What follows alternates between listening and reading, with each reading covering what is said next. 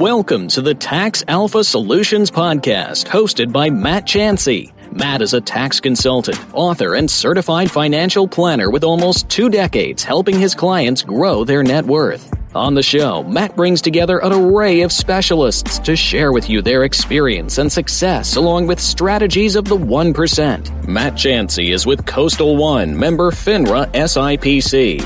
And now, here's your host, Matt Chancey.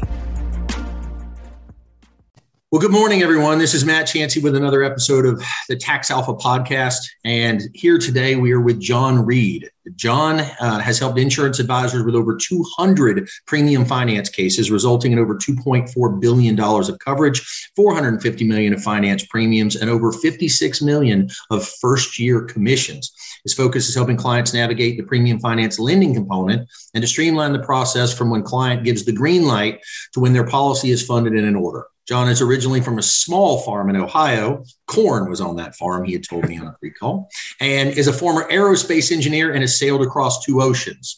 John, nice to meet you. Thanks for joining us today. Oh, thanks for having me, Matt. Good to see you.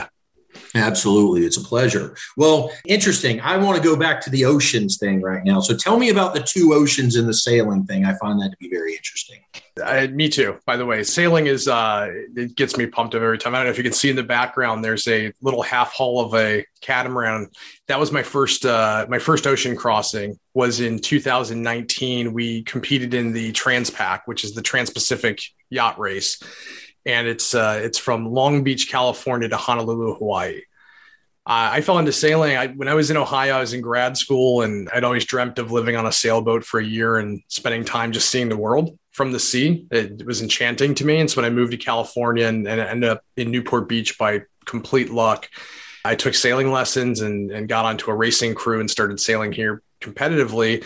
And there was an opportunity for a team that was doing an ocean crossing to jump on their crew. So that was my my first crossing. We were at sea for 14 days. Uh, it's a 2,250 mile race, so it's almost like it's almost like sailing from home here to home back in Ohio. Uh, 14 days at sea, six people on the boat. We were the longest boat at sea, but we won our class because the other boats had to give us time because we were at a deficit for uh, the size and speed of our boat.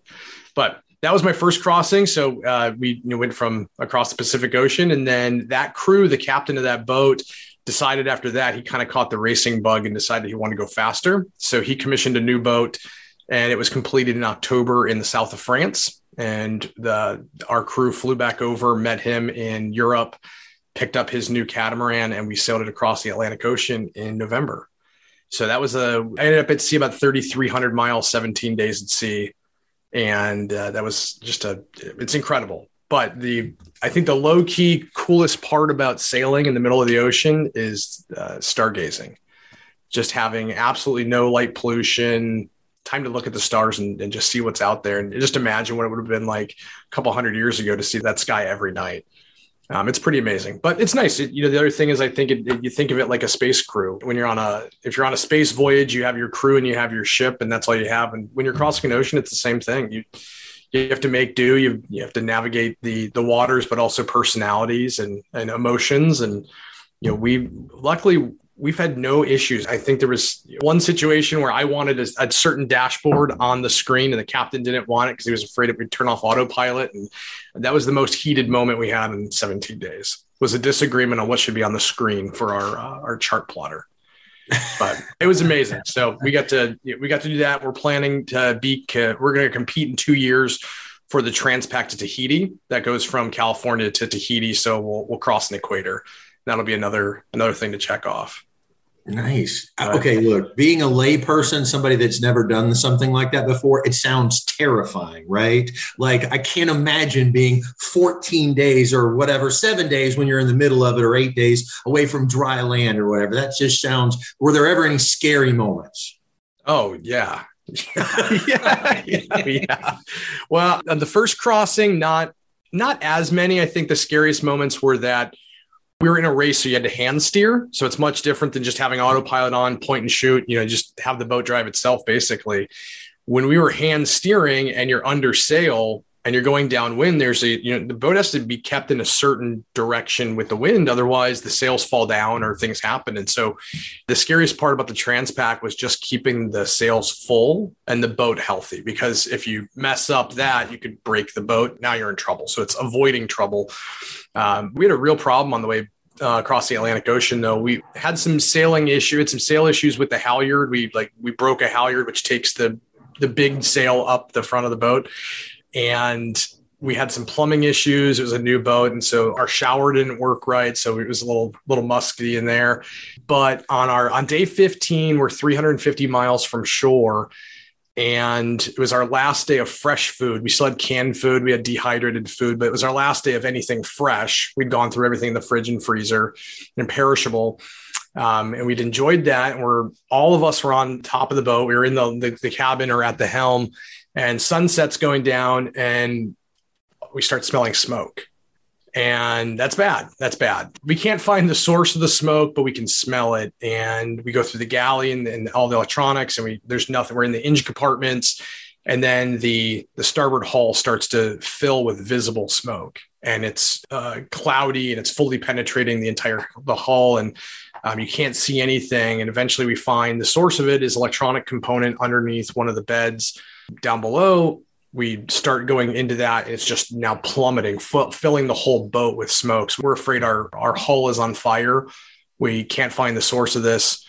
Uh, we start shooting fire extinguishers at it and try to put it out. It's not going out. We're monitoring it, can't figure out what to do. And then it breaks into fire. We're on fire in the middle of the ocean. So we, you know, it's kind of, it was really interesting, Matt, because there's five people on the boat and everyone reacted differently. The captain goes in to put out the fire mode. So he knows the boat, he knows the layout, he knows the electrical system, he knows where everything's at. And so he's diving you know, right into under the bunk with the fire. We have one fire extinguisher left because we'd already used them all. Um, he's calling for water. So I'm, you know, we're getting water down into it. We're trying to put on electrical fire with water at this point because it's all we had left. And right. we, we were close enough that we thought we'd be we'd be on shore in a day or two. So we just started using all our drinking water to put this fire out. And uh, the only thing we saved was our emergency bottle. There's like an emergency bottle that we put on the life raft if we had to abandon ship. Um, I went into make sure the captain doesn't die, make sure nobody on the boat dies mode. That's the risk tolerance guy. So I everyone got their vet, their life jackets on. We had the life raft, uh, you know, unobstructed, ready for deployment. We had food and water ready to go. Um, and I was clearing space behind us as we were putting, you know, going through things to make sure I could carry the captain. I put, I grabbed a mask and I stood by his side while we were in the fire because I was afraid he was going to pass out. I was afraid he was going to go down. And so then we had one guy who just basically would do anything we yelled for. So we had our doer guy, our gopher. Uh, the most experienced guy grabbed the helm and actually drove the boat because when we killed the power and the autopilot went out, again, like you can get into big trouble. We're under sail in the middle of the night now. And guy number five grabbed his phone and recorded the whole thing.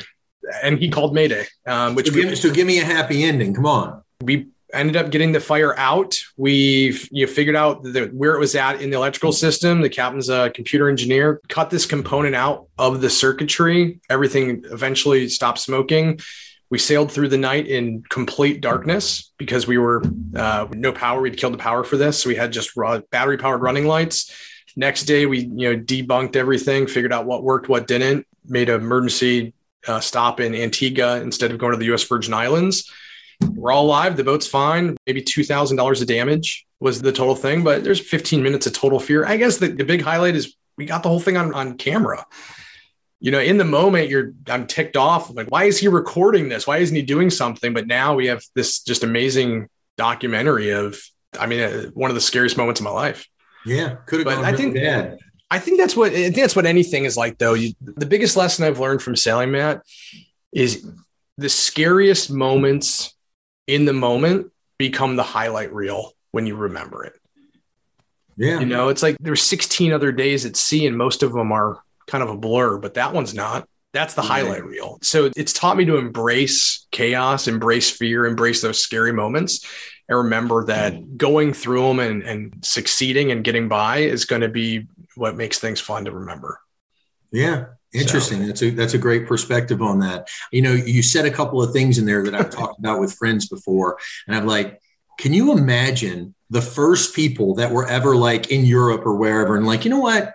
We're going to get on this boat and we're just going to go that way and we're going to see what's there. Like, we don't know if there's anything in there or not. So, those boats didn't move like your boat. They didn't have the safety precautions. They didn't have the way to transport food and water and all the other stuff. And they didn't even know how long they were going to, if they're to ever come back or not. Imagine either what your life had to be like to run away from that at that point in time or what a adventure or risk taker you were to just go i don't even know what this is going to turn into but i'm willing to try right like yeah. imagine the mindset of something like and heck there were people back then that thought the earth was flat right so like I, I, can't imagine it. You know, just looking even at the route we went, they talk about we basically rerouted one of Christopher Columbus's routes. So we went from Grand Canary to to Antigua. That's a that's a Christopher Columbus route. And we did it in 17 days. And I just I thought the same thing while we're out there is can you imagine doing this without a weather update, without a GPS, without I'm texting my wife while I'm down in my bunk, you know, it's with a satellite phone. Uh, just imagine being completely plugged in and hearing every creak and every wave and uh, just being out there, never knowing what's what the end's going to be. Yeah. And then you hit something and you're like, what is it? Like, I don't even know where I'm at. Like, what is this place? oh, there's people. there's people. Oh, they don't like us very much. this isn't good. yeah, but that it, it was an amazing adventure. Uh, there's a funny, if you ever look at it, there's a uh, an advertisement from Ernest Shackleton for one of his voyages, and it's it's a great call to action for a sailor. It's it's like there's danger and it's unlikely that we're going to be successful or that you're ever going to come back. But if we do, you're going to have all the glory in the world. Yeah, Sign up below.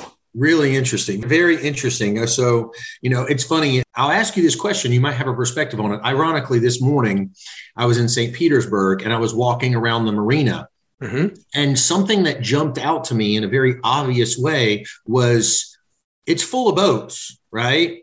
But it looked to me like 80% of the boats had moved in such an extended period of time. Literally, there were like the ropes tying them off were like barnacled up or something almost. Like, like there seems to be like a graveyard of dead boats in that marina. Are all marinas like that? And is that a problem?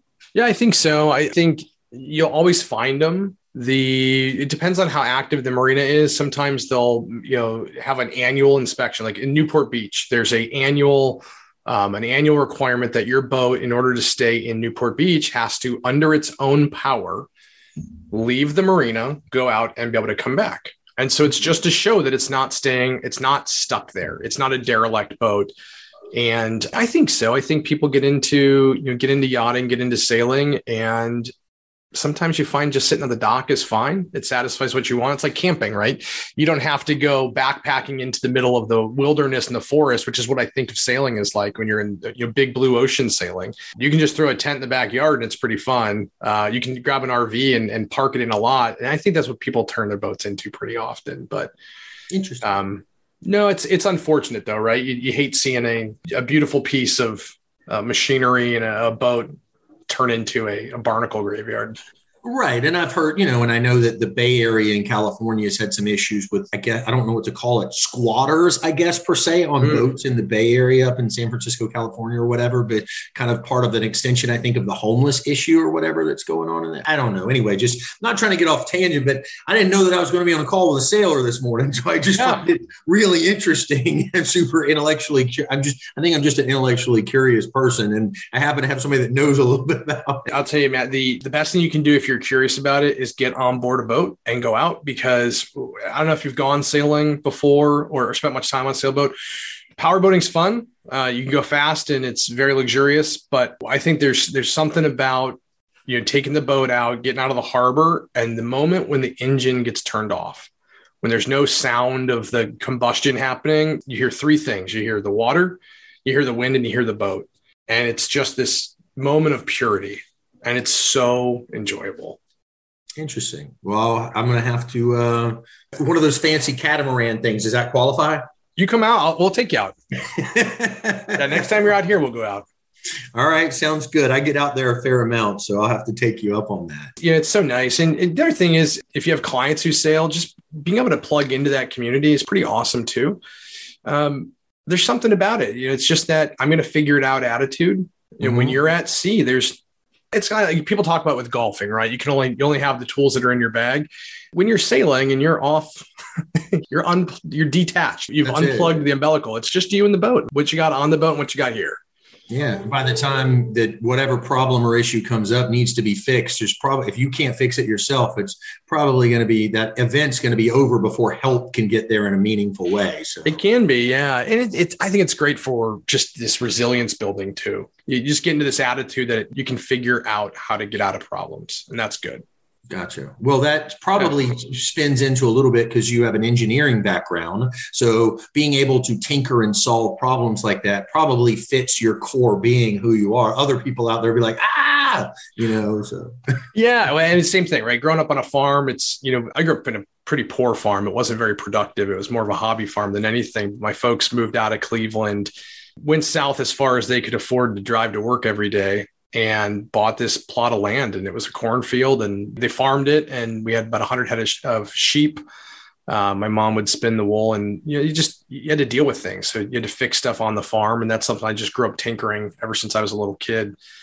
Uh, even when i was in college you know I, I, moved to cincinnati when i was in college. I had this old honda civic that i bought for cash after my first uh, my first engineering co-op job and I couldn't afford to fix it. So I had to learn how to do everything on it, whether it was, you know, the alternator or the exhaust or or the radio. I mean, I, I did everything on that car because I had to. I couldn't afford not to. And I'm so blessed, I think, to have had to learn that at a young age. Sure. Yeah. Resilience. I had a similar type car, so I get Matter of fact, I had a Honda. I had the CRX, the Civic CRX. Yeah, nice little two door. yeah, the little two door. So yeah, that's good. Good on gas mileage back then, and that was important, right? yeah, it is. And again, it's like the same thing. It's like those were those hard moments become the highlight reel. It's how you get through it. Sure. So let's pivot. I apologize. We got on a tangent. I just found that super interesting, and I think it it humanizes what we do as people. Sometimes, you know, we're not just we're people too. You know, we're not just people that have a specific skill set. So, you know, you got and, and on our pre-call, we kind of talked. You know, you were a former engineer. 2013, you know, a downturn in the economy a little bit. I guess in the engineering space, you pivoted into the life insurance world, and then since 2015 specifically, you've kind of focused on joint work in the premium finance space. So let's take that from the kind of the ground up a little bit. Number one, um, I think we should talk about what is premium finance, just from a very basic standpoint for people that may or may not be familiar with the concept. Sure. So uh, yeah, so that the timeline's pretty close. The um, I got into life insurance. I was in business school and engineering school at the same time, and so I got the Northwestern Mutual guy call me and say, "Hey, have you ever thought about buying life insurance?" my response was, I'm a 22 year old graduate student and no. and, uh, but I appreciated his tenacity. I'd never been called by someone who was a financial advisor and asked to be a client before. And I admired that. I, I admired that, that approach. And so whenever I was going for my engineering job, I gave him my start date and I told him, Hey, like, here's the day I'm starting my new job. I had this great job offer. Um, I was going to be managing a, a research and development department of an aerospace manufacturer that was doing carbon fiber inlays. And there was a reorg in the company. My job got rescinded. New CEO came in, wanted to hire everybody. And my Northwestern guy called me on the day he said he was going to call me. So that was another good lesson. For one, re- outreach was important. I felt valued by the call. Number sure. two is that he followed through on what he said he was going to do. I'm going to call you on this date, and he did and I told him, "Hey, no, no deposit, no return. I can't, I can't do any financial planning because I don't have a job." And then Northwestern recruited me, so I did that for a handful of years. And really, my my mindset at that point was that I wanted to use insurance as a way to make an impact. I wanted to go and be valuable to other people who were business owners. That was the only way I was going to try this industry out. Was if I could find a way to help people who are already making an impact worry less about their financial future and worry more about their business and what's important to them. And that led to me saying, how do I work with the, the most impactful people? And to me, the way I define most impactful is most employees, most profitable business, um, you know, biggest impact businesses that they were doing. I think you know, if you help a billion people, you can become a billionaire. And so I said, the bigger the client, that's what I wanted to focus on. And they also use insurance more regularly. So I, I focused on whole life insurance. Um, when I was with Northwestern Mutual, moved to a bank and started working on more the whole you know gamut of permanent products. But in 2014, when I moved to California, I got introduced to someone who really had streamlined distribution of premium financing for life insurance. And I put my engineering hat on and said, okay, this seems too good to be true. Let's dig into it. And it, that was really when I learned more about uh, leverage, learned about using loans, learned about how to use financing strategically. Um, I started learning about, from a bank's perspective about their risk tolerance and the cost of capital. So, what type of assets they fund at different at different price points. Um, digging into tax code and understanding where loans to a trust versus gifts to a trust how that works from a from a macro perspective. And it once it all clicked, I said, this is absolutely brilliant. I want to focus on this. And so the way I would describe premium financing, very simply, it's it's only two things at its core. Uh, it's a permanent life insurance product and a third party loan to finance it. And when you put those two together, that's what premium financing is. It's no different than financing any other commercial asset or, or capital asset. There's definitely minutia inside there, but at its core, that's you know that's what it is i think the other big differences are if you think about how many people fund the funding schedule of a life insurance policy many people either structure them as a lifetime pay or some type of limited pay product we go the other route with premium financing generally. We look at what is the what's the legal limit to funding? How much can we fund? How fast? Because we're using borrowed money we want to fund that product as quickly as possible up front that way, all that tax free compounding and efficiency can happen inside the contract in a faster route.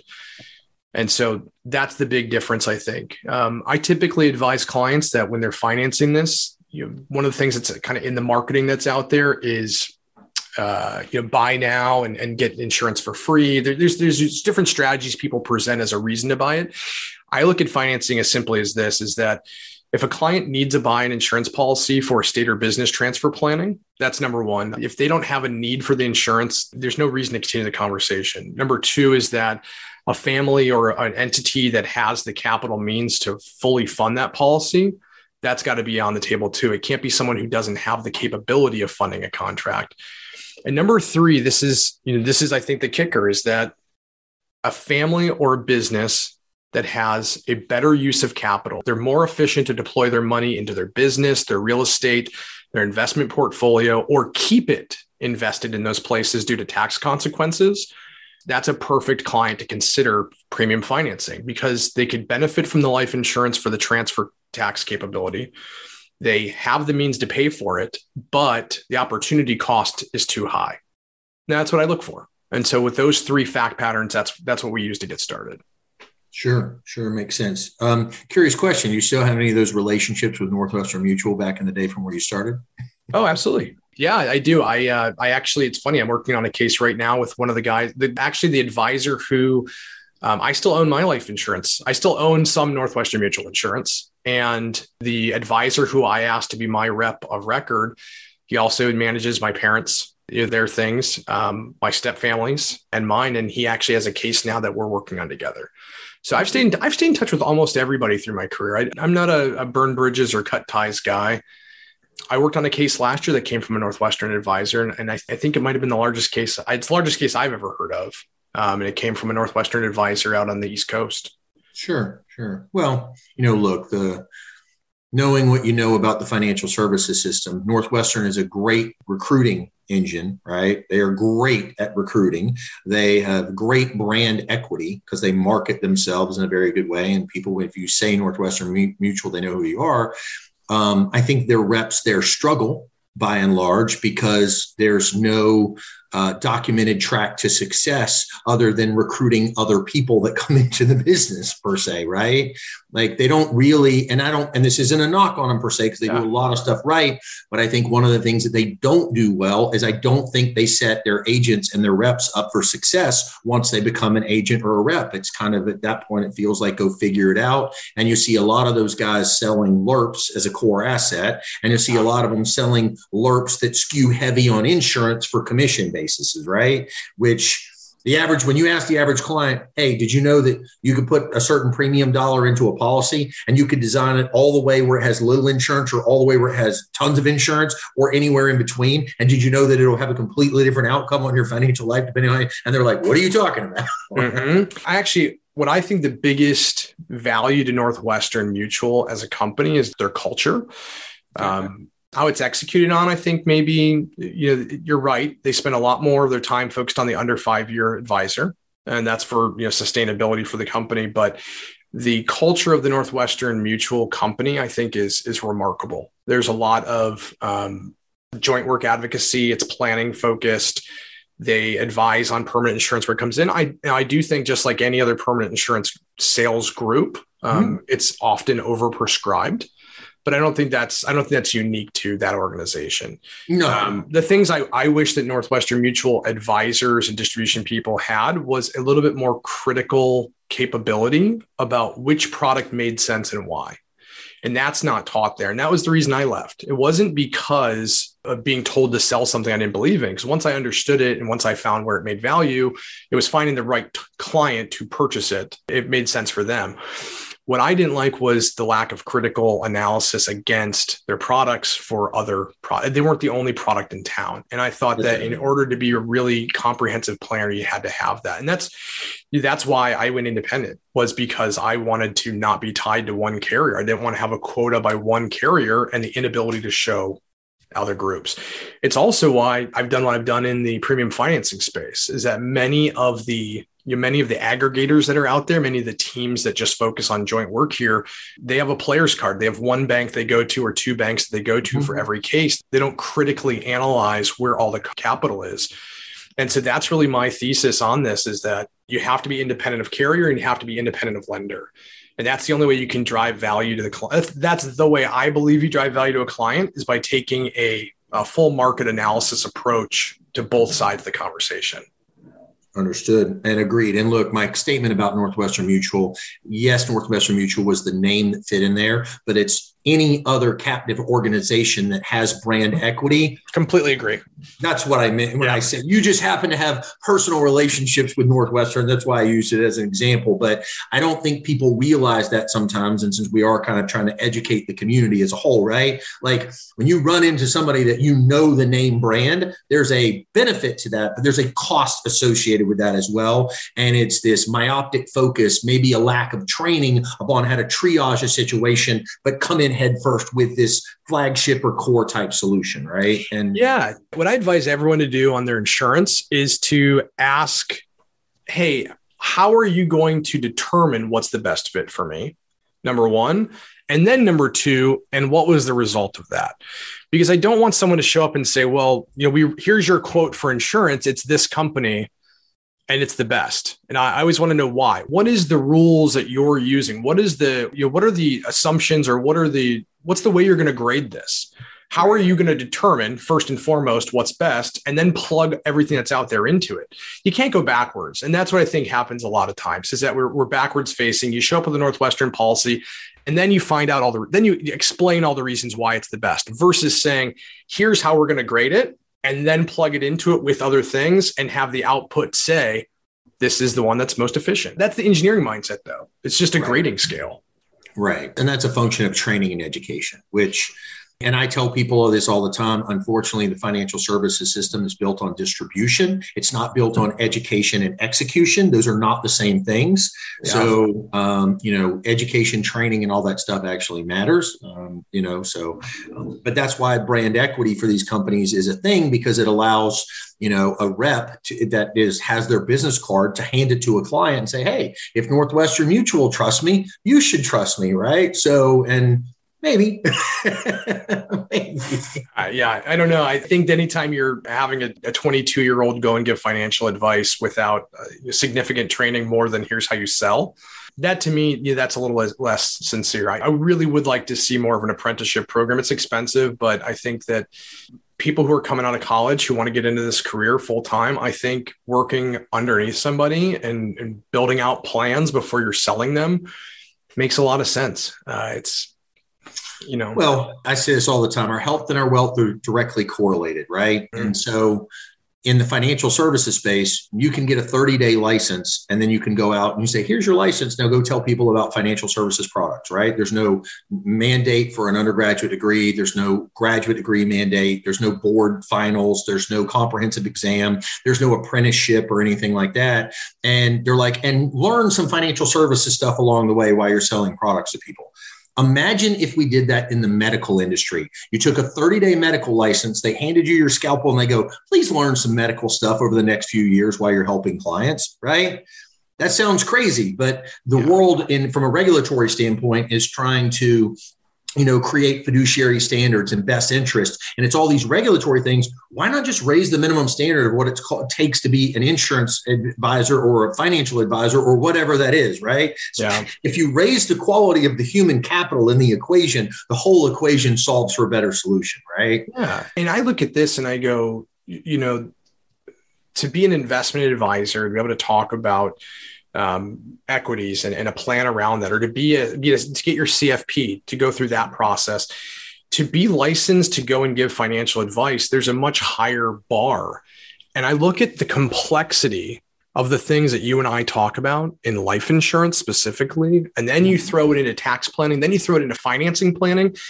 And I go, this is such a complicated structure there's no reason that someone with a 30 day license and no history in this should be allowed. They know enough to be dangerous, and that's what they are. They're dangerous. They don't know enough to not be dangerous. And that's what we need to get to. Yep, I agree with that 100%. I think it's a human capital issue. And unfortunately, the system was built for distribution. And it's a thing that execution really matters, right? So that's why they make doctor, you know, look, doctors, lawyers, CPAs all have that higher level of training. Just the industry, please, please, industry, train reps better, make them have real education. Clients will get better outcomes. Let's, you know. Well, and I, and I think a lot of this comes down if you follow the money, Matt, and this is not a popular opinion, but insurance commissions are a sales commission, not a service commission. You don't get paid for mm-hmm. execution. You know, like just like you said, it's it, you get paid to sell the thing. And so there's no responsibility other than goodwill and maybe liability to for the advisor to sit there and work alongside the client on a, a big permanent insurance installation. If they change their agent of record or if they have their CPA or their attorney start reviewing things that they're not getting paid for, they're paying for that person's time. I think that's a big opportunity in this space. Um, not going to be popular because you know, everyone I think who sells insurance enjoys the way the commission is lumped up front. Um, but I truly believe that having that be spread out over a longer period of time would tie the interest of the client with the expected service and necessary service from the advisor. I would make the argument that if you if you made one percent in perpetuity on every asset that you ever sold, whether it was an investment, insurance, or whatever, you would and you started with an apprenticeship and your residual income grew over time as you helped more people, then you never have somebody that as a rep ultimately has to sell more products to people. Eventually, you shift from a sales business to a service business over time because you built your client base. And I think there's a lot more goal alignment with people. I think that's also an unpopular opinion. yeah, but I think it's right. You know, that's why uh, investment advisors are on the phone every time there's a downturn in the market because their their their financial well-being is at risk. If the client does um, makes a mistake if they pull out at the wrong time if they go and they have an emotional reaction to a situation that's in violation of their goals that they've set that's their job is to keep them on track. And mm-hmm. they have something at stake to make sure it happens. So I, I switched firms. I left the firm i was with at the end of last year to go uh, build my own premium financing team. And one of the clients that I worked with, we took about a year and a half um, to put together a, a big installation for his estate planning. And when I left, his request was that I stay on because I'd, I'd worked so closely with him and his family. And I told him, I said, you know, Alan, my the compensation's already paid out, but I'm in. I committed to you and we worked together. We were gonna we were gonna do this. And I go, that's goodwill on my part. And I hope there's a lot of advisors that are like that. But his immediate response, he's an attorney, is, well, you should get paid every year. That way you're enticed to stay on. He's like, you should mm-hmm. have a reason to be here. And if that means I need to pay you every year to stay on board, he's like, that makes sense to me. And it started to click that someone who's service based, someone who's thinking like that knows that you get what you pay for. And I think that having those kind of agreements in place are really important. There's a, especially in the insurance world, there is a long time frame where this stuff has to pan out. Mm-hmm. Uh, there's a lot of things that have to go right depending on how much risk you take in the policy creation or design. Mm-hmm. And having that continuously reviewed, you should be part of the conversation up front. Here's my agreement to you, and here's what happens if I violate it. I just don't know how you do that though. Yep. Well, look, cost is only an issue in the absence of value. And that guy leaned into the opportunity because he felt value, right? Mm-hmm. Um, you did the right thing and you explained it and you educated them. And that's what I said. Look, that's a human capital issue, right? Yeah. That's really what that is. And not all, and look, we're training is one thing, how you're wired is another. And we're not every, you know, some guys, they're just not in it for that. It's not their deal. So, and they don't get paid for it. I mean, to be fair, I understand their perspective. It's a sales contract. I get it. Yeah. A lot of the guys, what I hear is, that's the insurance carrier's problem now. My job was to go make the contract happen. It's their job to fulfill it. Right. That's not how I think about it, but that's Me, out there. Yeah, I'm not a, not a fan. yeah. Okay. That's the second question that somebody should ask your insurance agent. After you sell me this contract, whose responsibility is it to service it? Yours as an agent or the carrier's?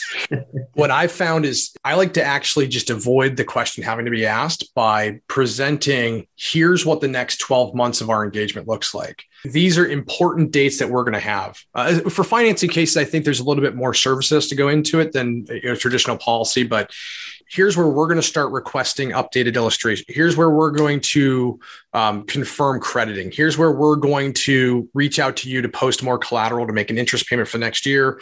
Here's where you should start receiving premium payment notices because I want them to know ahead of time. Here's our roadmap for 12 months or 13 months, actually. And having that delivered up front, it takes me all the way back to what I said at the beginning, which is what impressed me about the financial services industry from Brian, who got me into it, was being proactive and doing what you say. And you can't do what you're going to say if you don't say what you're going to do. And so that's where you show up with a plan for the next 13 months. And I think that just it takes that burden off of you. It takes the burden off the client. You can always refer back to that. Insurance is something that's uh, you know retail insurance when we're talking about whole life or IULs or ULs. You know these are something that change on a yearly basis typically. So there's not a lot to do between those spaces, but letting the client know exactly what's going to happen in their advisory team. This way we can plan a meeting you know 12 months away 13 months away if there's a family office involved it's understanding for them when are you doing reporting what are the, are you doing quarterly reporting? I work with a, a family office here in Fashion Island as well.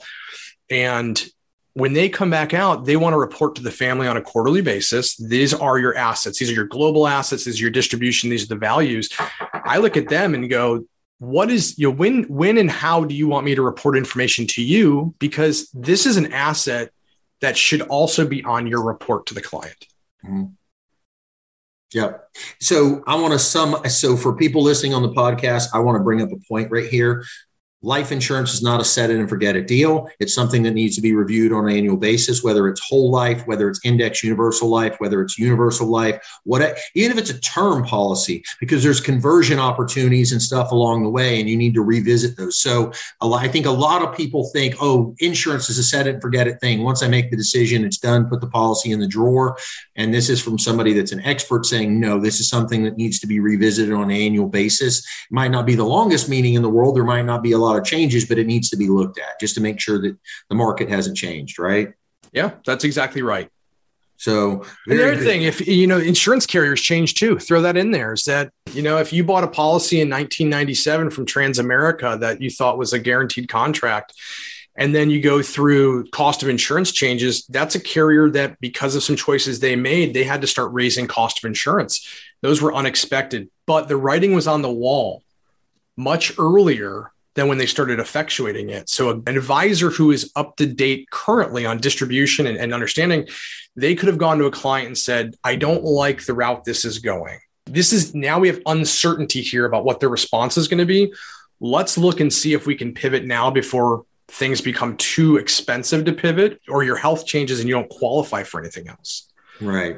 I mean, because what we're really talking about is this pivots a little bit into a little bit of a different conversation, but there are exit strategies for life insurance, right? You have options. There's not just pay it or don't pay it, you know what I'm saying? Or cancel the policy or surrender the policy or take the cat, whatever. There's always options. So, you know, having an educated conversation about what your options are, where this is going, you know, if it starts to move south now, what's that going to look like in three to five years? So, you know, that's an annual conversation. It might not be a long conversation, but it's a conversation. This is hey, here's where this is going. This is a living, breathing opportunity. Tax code change, you know, financing rates change, like lots of lots of moving targets. So it's just like real estate.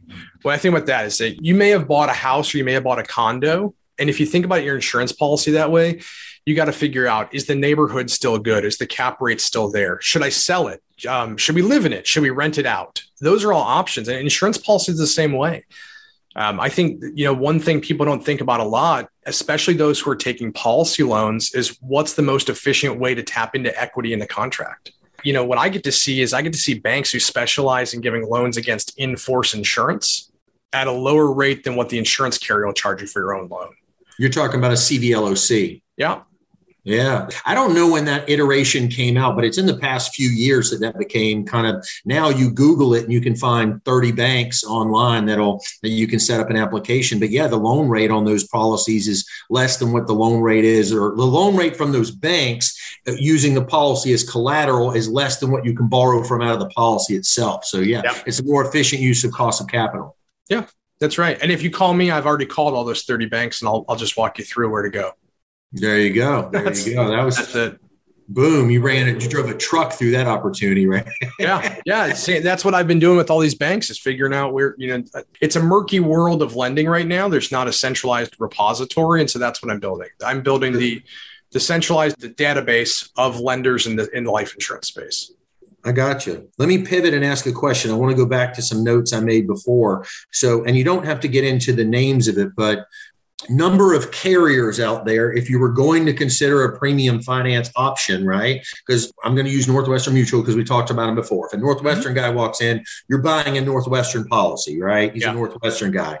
You, as an independent insurance consultant, if you're going to put together the structure, how many different carriers are you potentially shopping and looking at to determine what's the best fit from an insurance perspective?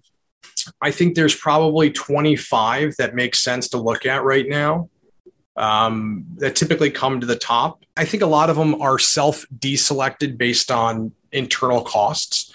That's what I drive this on is in, inherent guarantees, financial strength in the company, and inherent cost structure. And so I think the products change probably every three to six months at each carrier, depending on what their strategy is, especially going through some of those regulatory changes.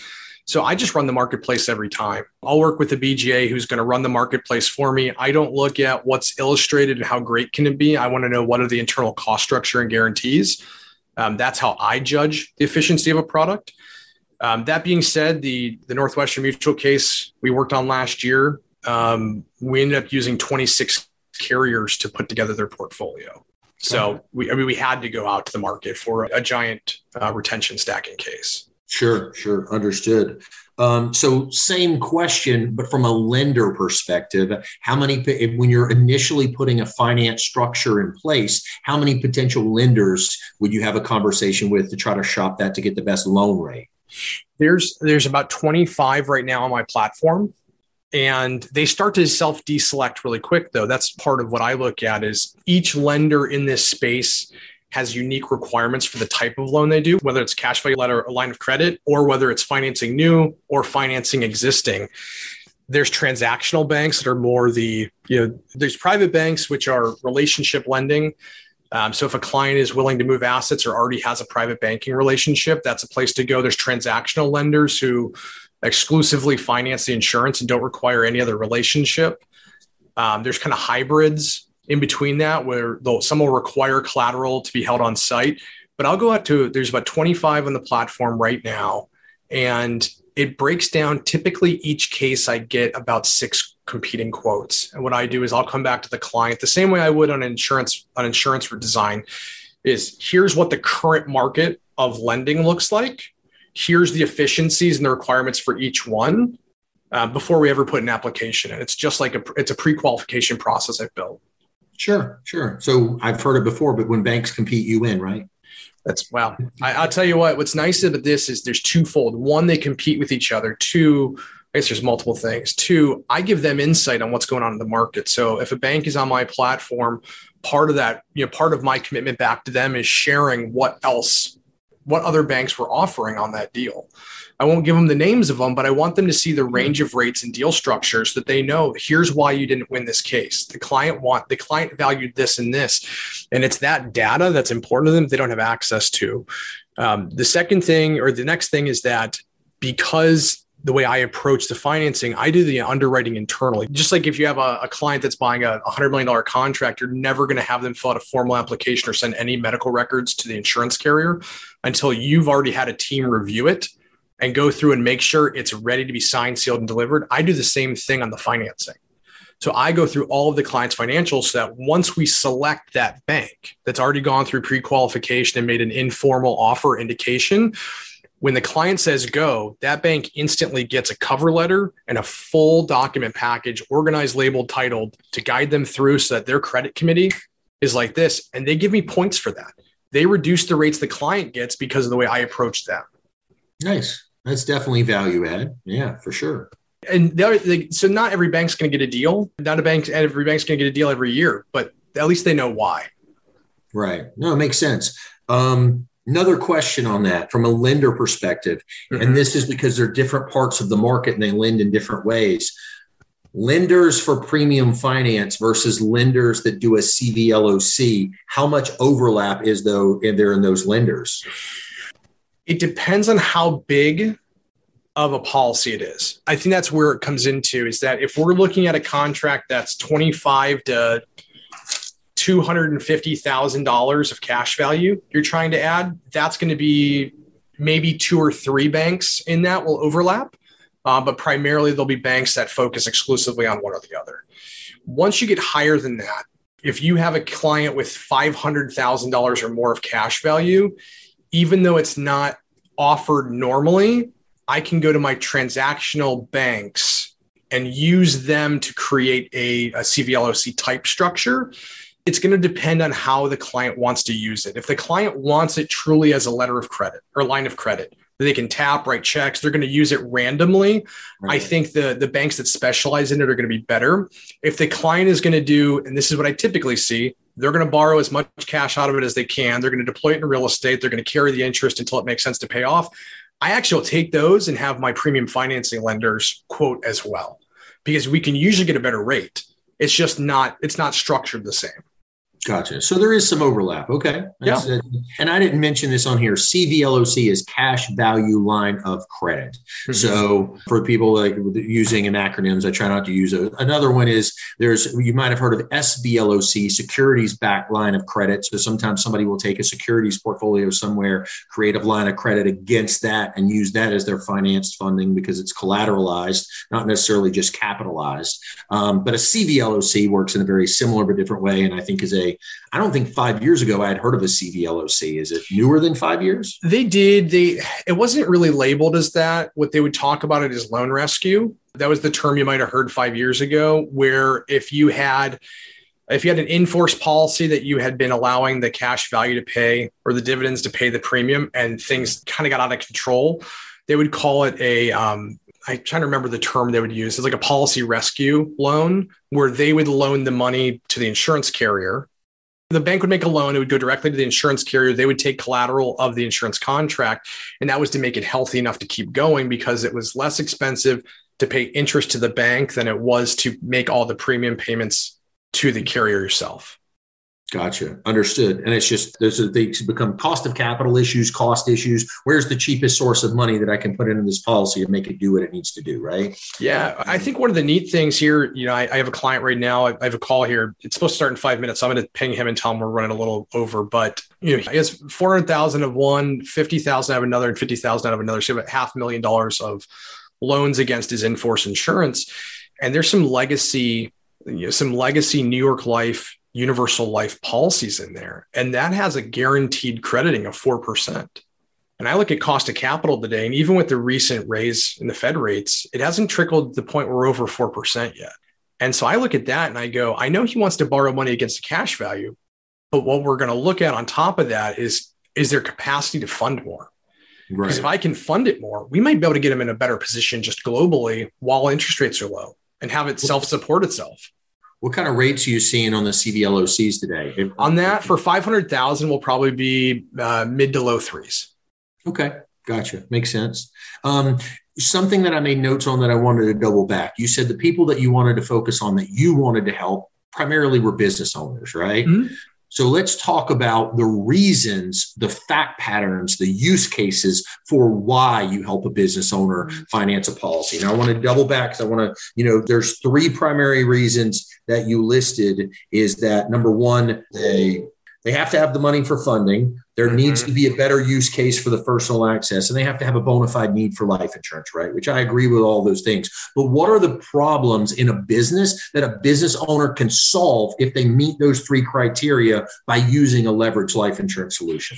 Well, I think there's there's multiple. You know, if you go down the order of of problems that life insurance helps solve, you know, number one is uh, it's building an optionality. Depending on how much free cash flow or how much capability and flexibility the, the family has in the event of death of the primary business owner oftentimes we see it where the spouse is is going to step in spouse or the next generation. They're going to they're going to have a learning curve to take it over. It hasn't been a fully baked succession plan. It hasn't been fully trained and transitioned and so insurance gives you some capital to hire consultants, to hire people to come in and help, and also some uh, some room to breathe for the family where they're not so stressed out about solving those problems immediately. They can grieve and then they can go and start solving these things. That's a need for insurance at ICR. That's a solution that insurance can provide. Um, the bigger issues, though, whenever we get into you know clients that have built significant corporations and we're talking probably 40 million of a business that has a 40 million valuation plus is that not only is there going to be an issue with who takes over and runs the business in that transition there's also a tax issue. That if it's all in generation one's estate and generation one passes unexpectedly or prematurely there's going to be not only a transfer issue for leadership but there's going to be a issue of how do we you know, how do we pay the tax bill that's due? The government's going to step in and say, hey, the first $25 million of this business goes for free today in 2022 and the other 15 million goes at a 40% tax rate federally.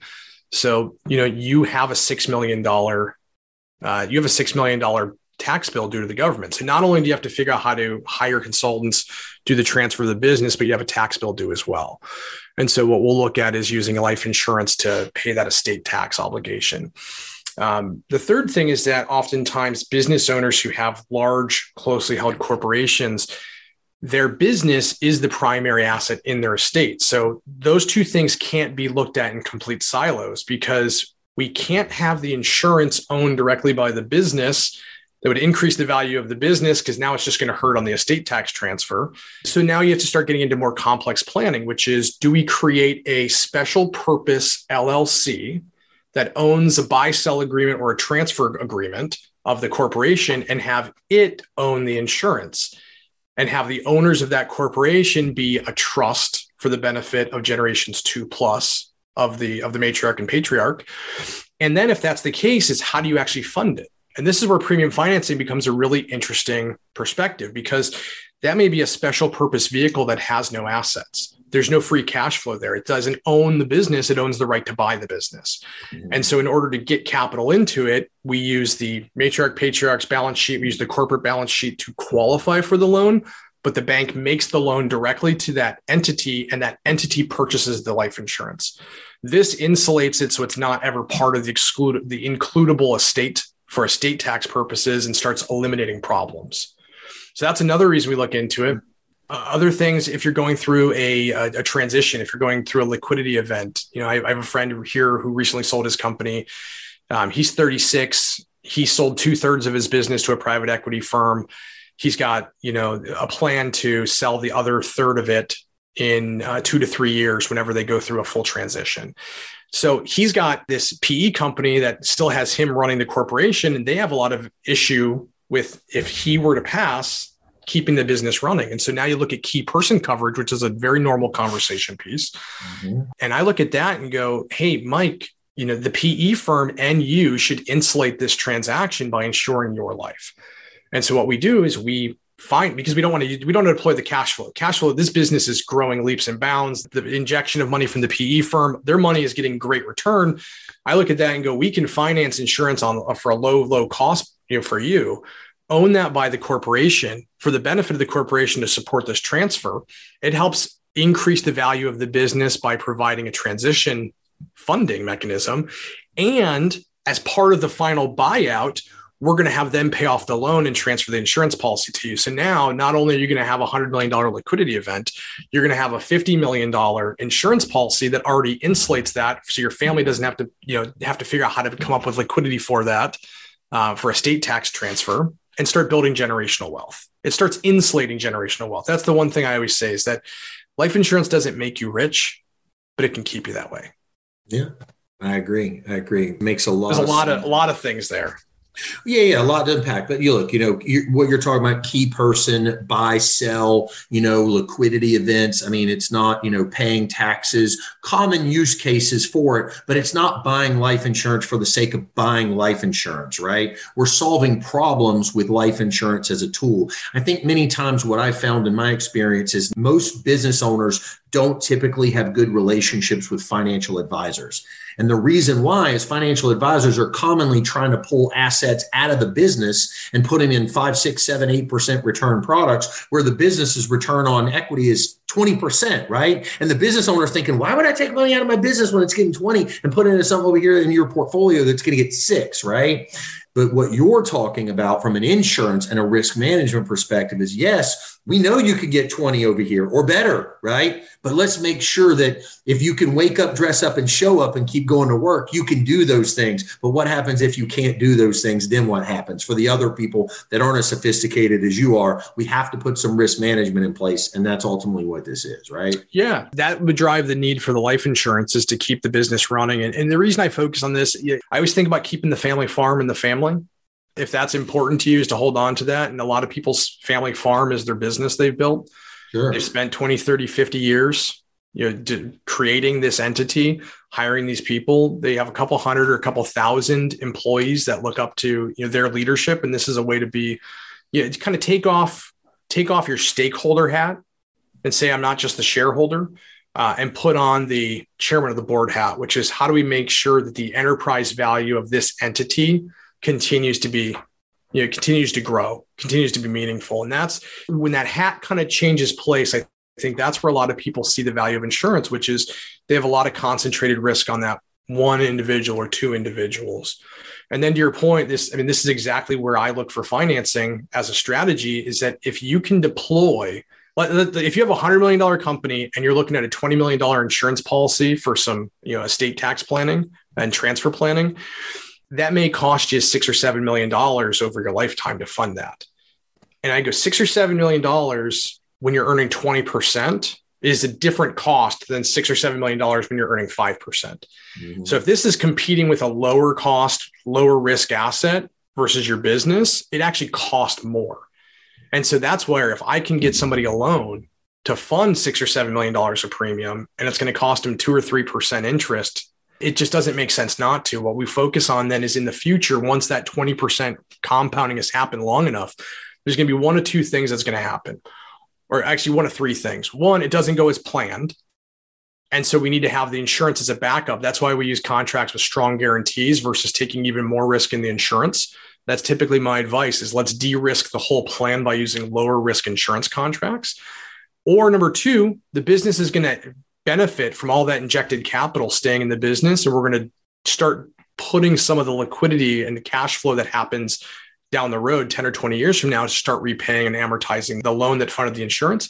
Or they're going to have a liquidity event. And now all of a sudden, what they have is they have this pool of liquidity and they're looking for more places to deploy it. And they can rebalance their global portfolio by taking a chunk of cash, repaying the loan, and owning the insurance on their balance sheet. That's right. That's right. So I'm going to and I know we're running short on time. I got a couple thoughts I want to close up on. This has been good. You're high energy explaining this topic, so I like it. So in long-term care planning 93% of people that have experienced a long-term care event will plan for long-term care because they experienced someone that went through the event right so the easiest way to determine if somebody will buy long-term care or plan for long-term care is hey do you know anyone that's ever gone through a long-term care experience and how did that affect their family and their finances if they have a story there's a high mm. probability they'll want to do something right yeah. so I would say that that's analogous to business planning as well, right? If they, if the business owner themselves doesn't know anyone that's ever personally had a premature death or disability that never, that impacted the ownership or the highly compensated structure of the business and therefore how it runs, I find it hard for them to want to move because I'm durable, I'm smart, this is never going to happen to me. It's not my scenario. So the reason I pre-frame that is to say, what story or what examples do you have of other stories of maybe famous scenarios that you would use to go, hey, I know you think that this isn't going to happen to you. You're 10 foot tall and bulletproof, but this guy didn't have it think it was going to happen to him, and this person didn't either. And they were clearly wrong. So that's funny. I, uh, I don't have the stories on the other side. What I typically focus on is smart generational wealth planning. The clients that focus on this they have assets that are going to make an impact much longer than they do. And that's where i that's what i like to talk about is um, i spend as much or more time talking to people about what they want to do how they've built what they've done and what they want to do with it long term because that's interesting to me. That's when i think about the impact planning i like to talk with people and say hey what's your strategy for this? Are you are you the kind of person who's going to build this all up and you want your kids to run the business? Is that important to you? Do you want your kids to to, to step in and, and have different kinds of a different kind of life? And i like to just shut up and listen because the fact is most of these business owners most of these people who have built these extremely successful corporations i'm going to learn from them not the other way around i'm going to learn from them what it's like to build something that's that valuable, that's that impactful, that takes care of that many people. I'm going to listen more than I'm going to talk about that. What I'm going to talk about is the mechanics of insurance. I'm going to talk about how to be efficient, how to be clear and critical on those pieces, how to vet good advisors. But as far as the planning goes, I'm going to ask a lot of questions I want to know. I want another plan. I have one client who, you know, his goal was he wants to give each kid $10 million. That's his investment in them. Um, he wants each one of them to go and live the life they want. He grew up from nothing, and that's the end of his goal. Is that he he doesn't want to bog them down with rules for distribution. He doesn't want to bog them down with um, limitations for what they can invest in or when they can take money or how. He goes, I want them just to have the lump sum and go live their life. I have another client who sold his company for four hundred million dollars, and he goes, my kids, my kids are already receiving their inheritance. They're receiving their inheritance because I will invest in any business venture they bring to the table, but I make them report to me like I'm an investor. So I'm giving them the experience of being an entrepreneur and the opportunity for it if that's what they choose. He's like, they're not getting any lump sums, they're not getting any money. I'm not buying them things. I'm investing in them so they feel they can go and make the impact of the world that they want. These are areas I've never had to deal with. I've not, we don't have kids yet. Um, mm-hmm. I look at the efficiency of assets. That's the brain I bring to the table but I bring my curiosity to the table. And it's them walking through and explaining. And a lot of times that's where I, I start off with this mentality all the time, Matt. At the beginning of every conversation, my assumption is that the other the client does not need life insurance. And it's not till it's proven to me that they do for part of their planning that we even start to figure out how it can work.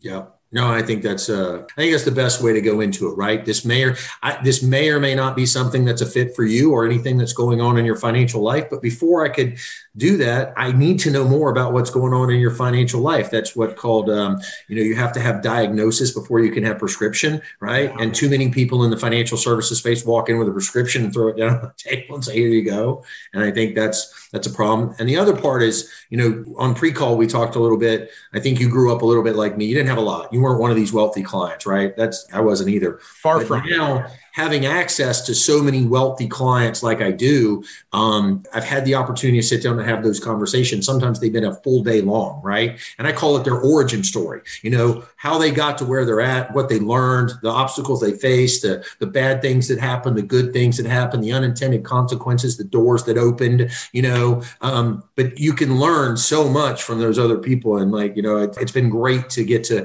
hear those stories and learn from people and how they got to where they're at. And sometimes it was meant to be be, and other times it was an accident or a happy accident, you know, and or they survived some ridiculous peril along the way and, and, and still persisted. So it sounds like you get a lot of that in what you're doing by asking questions and listening to the story.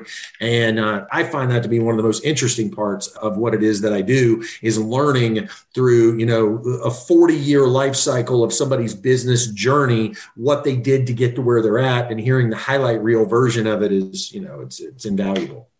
Well, it's great because it, it also helps in the in the growth of our business. Where you know we have I have a technical capability in this space, but um, also building it for more scale. I I turn to some of my clients as as member people on my board, my personal board and my and my business board, and that's exciting because they bring to the table. Here's what I've liked about working with you. Here's what I've liked about working with other people. Here's what I think would be more valuable. And when people have that kind of stake, you know that's what's driven this whole family office reporting initiative is if clients that have a multifamily office that want to include their insurance assets in a transparent way they're sick of they're sick of every other asset being reported one way and the insurance being reported a different way.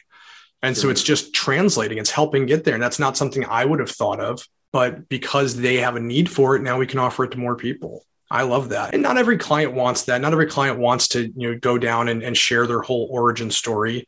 And that's okay too. You know, if I need to be an advisor and, and just give it, then I, I like to dote on my clients. I love helping people who are helping the world. You know, fun fact, the, the reason I thought about even the reason I, I said yes to this career and being in finance at all. Uh, in 2006, Elon Musk started SpaceX, um, or he was SpaceX was growing at that point and I looked at him and said, This guy's helping the world get to outer space. And he's doing it by going out and making a big impact to a lot of people and then bringing his war chest of capital and investing in space. And I go, That's what I want to do. I'm going to go out to the world and, and use what I have to serve others, grow my capital, and then invest it into space. And so I get to talk to a lot of people about space aspirations. And, uh, I, you know, sailing is one thing, space is a whole nother whole another dimension. Uh, but that's my big driver. That's my why is helping helping people go to outer space and live there. I saw a snippet on on Elon yesterday on something, and it was like somebody was interviewing him and said, "So this is just some billionaire's thing about you want to show how cool you are by going to Mars or whatever in your lifetime." And he goes, "Really cool?" He goes, "I'm probably going to die." He goes, "Don't know how I'm going to get back. I'm going to have to work the whole time that I'm there." You know, he's like, "This isn't like a vanity thing. This is just you know something that wants to do, right?" It's, so it's kind of a an interesting perspective. People that are on the outside um, view it differently than people that are on the inside. You know, I think the world is, you know, some of these clients because you work with mm-hmm. them, but the world today almost vilifies a high net worth client that is creating business, creating industry, creating jobs, you know, tech innovation, tech disruption, you know, making lives better in the future. Those aren't easy opportunities to lean into because the world is saying, no, you can't or you shouldn't. And, you know, this is not the status quo. And then now the public narrative is those people are villains, they're terrible, and we should tax them to death because, you know, the government could be a re- better reallocator of wealth than a wealthy person trying to create a new industry per se, right? Yeah, yeah. I think you know the way I always describe it is that you know, business owners and those who are successful, they're lightning rods for litigation. It's just you know the nature of of the way our litigious society works is that you go after those who have deep pockets because if things fall out, it may not be noticeable to them, but it's noticeable to those who receive it. Um, that's why I think insurance, life insurance specifically, is a really interesting asset class for that too. Just the way that it has some um, protection mechanisms built in, and the way that it's owned. And I think most of the time when I'm talking to clients, it's talking about how do you protect yourself from predatory creditors, how do you protect yourself from um, you know taxes that are the impact of taxes to your transfer. And so when you start looking at efficiency and protection and control, that's that's what drives all the conversation. The insurance is just a byproduct to get there. It's just the tool. Yeah, yep. It's just the tool that solve. I to ask guys all the time that are selling annuities in the annuity business. I'm like, what are the two primary benefits of an annuity? And no one ever gets it right. I'm like, it's tax deferral and creditor protection. Mm-hmm. right. That's and its fundamental tenets. This is what it does, right? You're talking about the crediting or all this other stuff, or I'm like, it's tax deferral and creditor protection. Those are things that an annuity can do that other right. products can't do. Those are its attributes, right? yeah, it's the benefit of it, the tax code behind it. Yeah. Yeah. So, yeah, and life insurance has some of those unique benefits as well, but it's not an end all be all Swiss Army knife solution. It's a potential tool that falls into some certain fact patterns and solves it more elegantly than other ways, right? That's it. It. Yeah, that's it. It's not the end all be all. I think it's part of the conversation. It's a neat one. And whenever you look at a balance sheet, you know, assuming the maturity value is paying out, it, oftentimes it becomes a very highly concentrated portion of a client's balance sheet. Sure. Um, especially in the high net worth space. You know, when we look at a, a half billion dollar client that has $240 million of death benefit in force, that's a significant portion of their estate. And what better institution than to have it with than the American life insurance groups?